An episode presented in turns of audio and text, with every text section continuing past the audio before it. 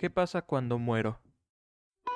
What happens when I die? What happens when I What die? happens when I die? What happens when I die? ¿Qué pasa cuando muero? What happens when I die? What happens when I die? ¿Qué pasa cuando muero? What happens when I die? What happens when I die? What happens when I die? With me, TW Worn.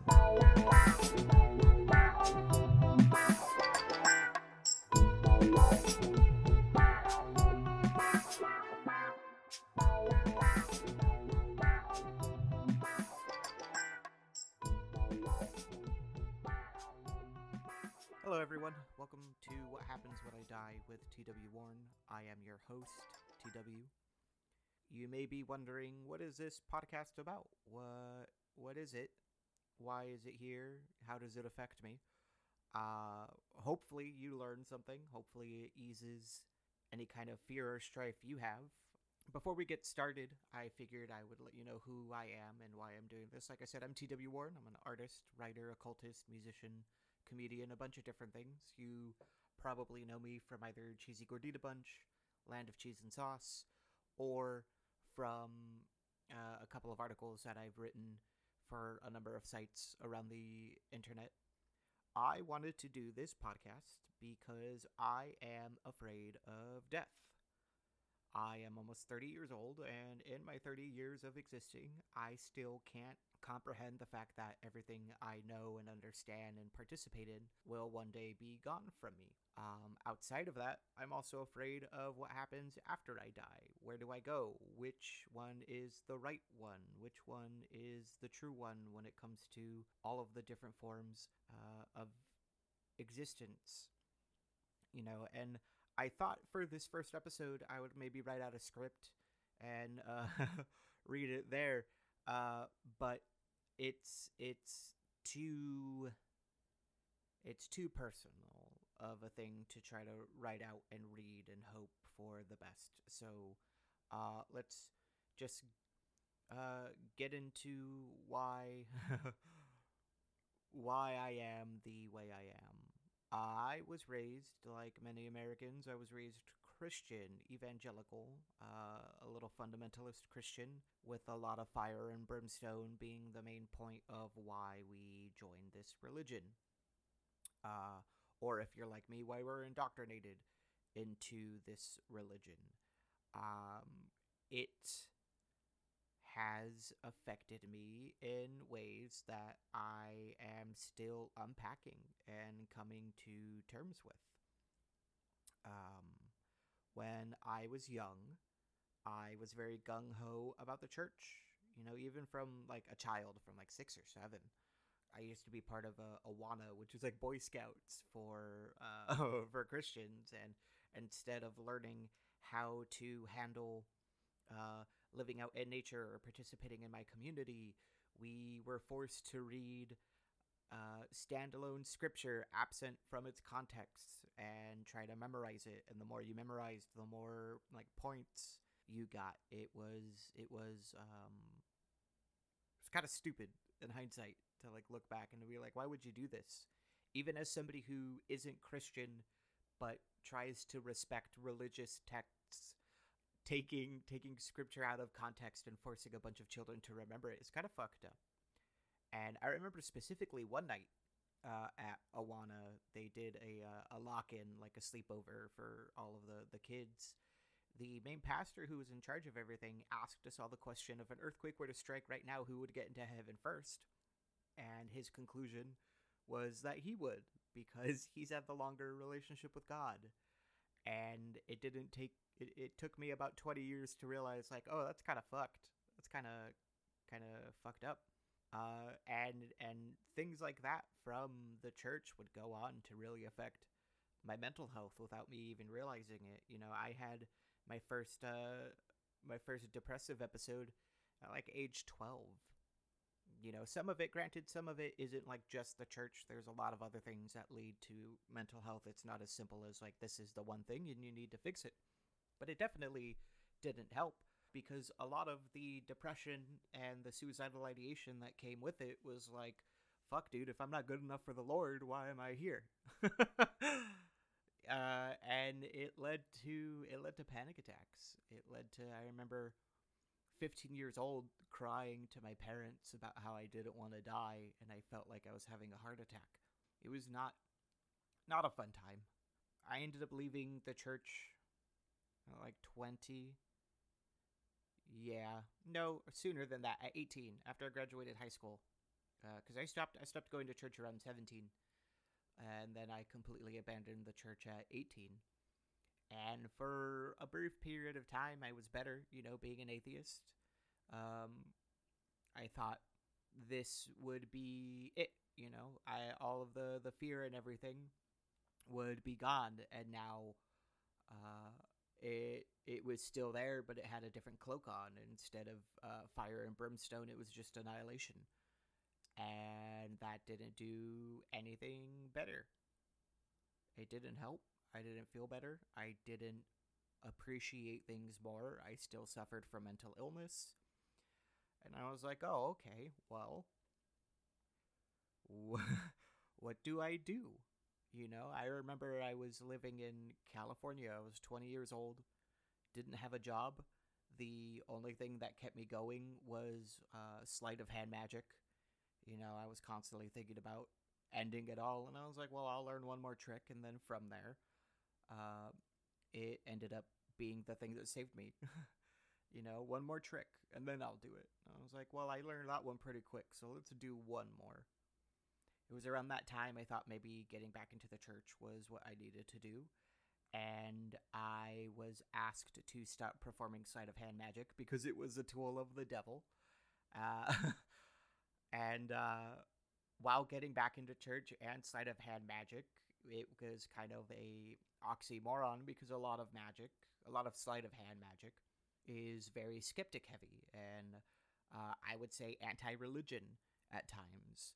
So I had these two different dichotomies kind of fighting each other of like, all right, which one do I engage with more?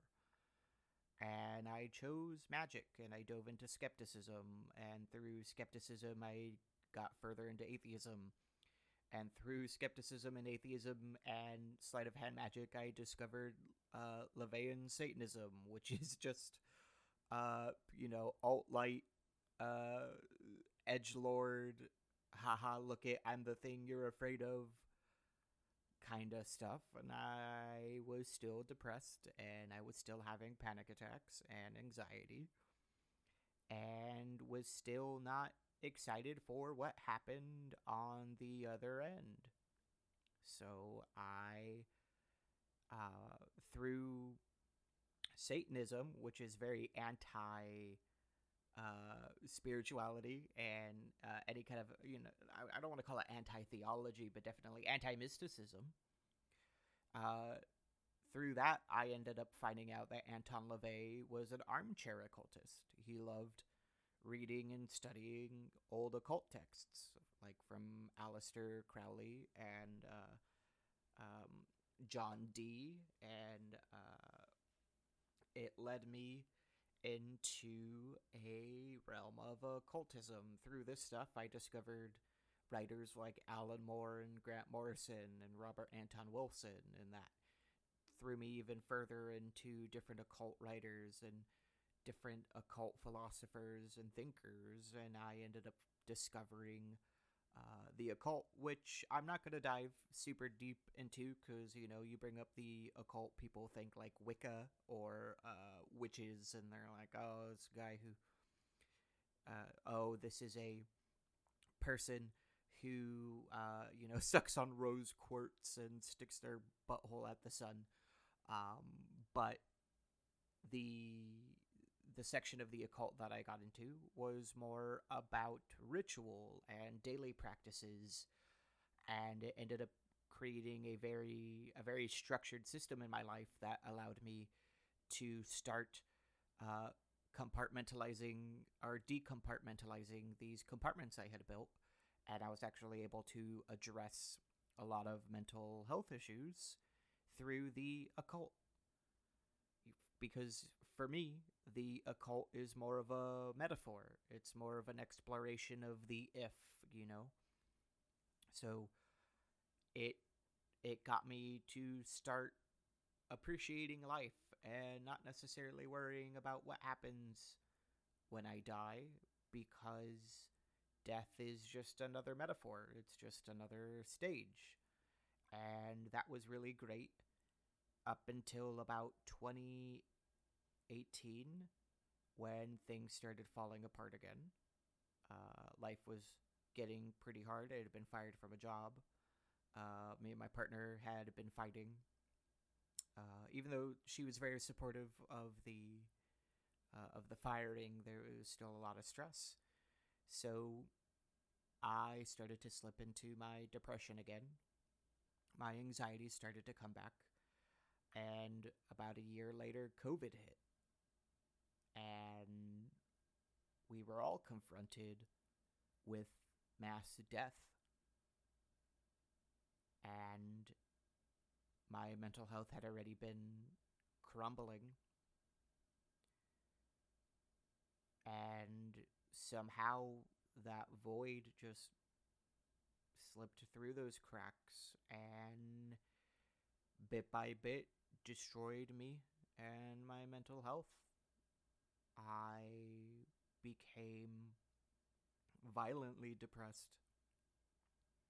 I wasn't able to see my friends. I wasn't able to do things. And this is something that we've all, you know, we all went through this and we all are worse because of it. All of our mental health started to tank. And in the tail end of 2020, a friend of mine committed suicide.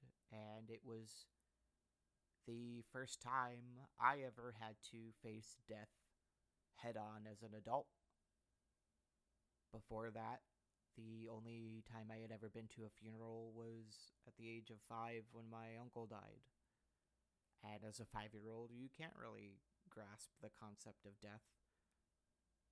But as an adult, in the middle of a pandemic, I'm here facing a friend who is significantly younger than I was at the time, cold and gone in a wooden box, surrounded by grieving loved ones. And I know everybody out there had a similar experience in 2020 and 2021. A a loved one in a box being confronted with the indifference of the universe. And it's hard and frustrating and scary. And it leads us to think, well, what happens to me? You know, what is it like for me when I'm in that box? And that's kind of what this podcast is about. What happens to us when we're in that box? And when I say what happens to us, I don't necessarily mean the physical, you know. I, it's not just about the chemicals that fire through our brain and the decomposition of our body. Uh, you know, I'm not coming at it with a with a Doctor Manhattan. The the number of molecules in a dead body and a live one are the same. It's not. It's not that kind of thing. It's it's more of a security blanket slash confrontation. Because you know being raised christian and the fear of fire and brimstone and diving through the occult and through skepticism and atheism there's there's still no definitive answer of what happens when you know the light goes out. Does our consciousness go somewhere else? Do are we aware the entire time? You know are we locked into our bodies still able to see and hear everything that's going on even though technically we've been dead for days. Nobody knows you know? Just because you know just because there's no brain activity does that mean that there isn't a consciousness and it's it's a crippling conversation to have and i figured i would be the one to have it for myself. And i think bringing other people along for the ride would be nice does that make sense because i don't know I'm sure there are other people out there who have had the same fear. Uh, I know that because I've already had uh, a couple of guests that I've booked for this show who are like, "Oh yeah, this is perfect. I have the same fear." So hopefully this ends up being cathartic for some other people out there. Um, to talk more about the show, I figured let's give you a brief rundown of what to expect. Each episode, I'm going to have somebody on, and we are going to just talk not about anything in particular, whatever ends up coming up. You know, just natural conversation, ask some questions, try to understand, you know, the person I'm talking to. And then I will ask the question so, what happens when I die? And they will tell me. And they can be as subjective or as objective as they want. They can be as serious or as silly. They can be as long winded or as short form as they would like. They can tell me via a poem or a song, through prose, through verse, uh, through a picture. If that's what they need to do, they can share their theories, they can share their beliefs. It can be religious, it could be non religious, it can be, uh, it could be, you know, uh, a It can be a mono religion, it can be a pantheon religion, it can be whatever they want because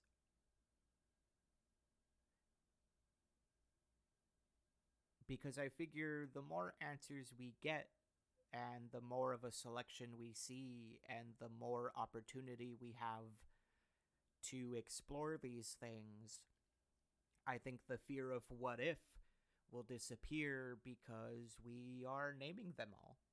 We're naming as many what ifs as we can. So when we get to that point where it's time for us to check out, we can go, I'm not really afraid because I know it's one of these things. And I hope it brings me some comfort, and I hope it brings you, the listener, some comfort. So, this is a pretty short episode. I just wanted to get out what this was going to be about, and from here on out, it's going to be all interviews with uh, close friends, some guests from different podcasts I've be I've been in or sites that I've written for, musician friends, occultist friends, artist friends, big names, hopefully at some point, small names of people you've never heard of. Uh, at some point, I plan on just going out onto the street and asking random random strangers, and then compiling it into a uh, into a compilation episode of just strangers telling me what happens to me when I die. So before I sign off, uh, you can follow me on Twitter at TW Worn. You can follow me on Letterboxd at TW Worn.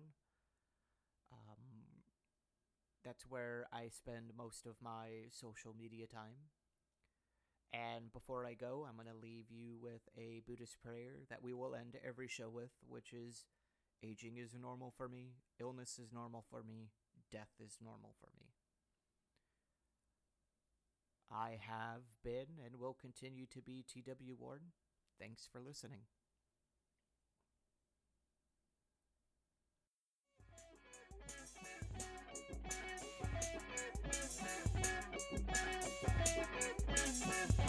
You.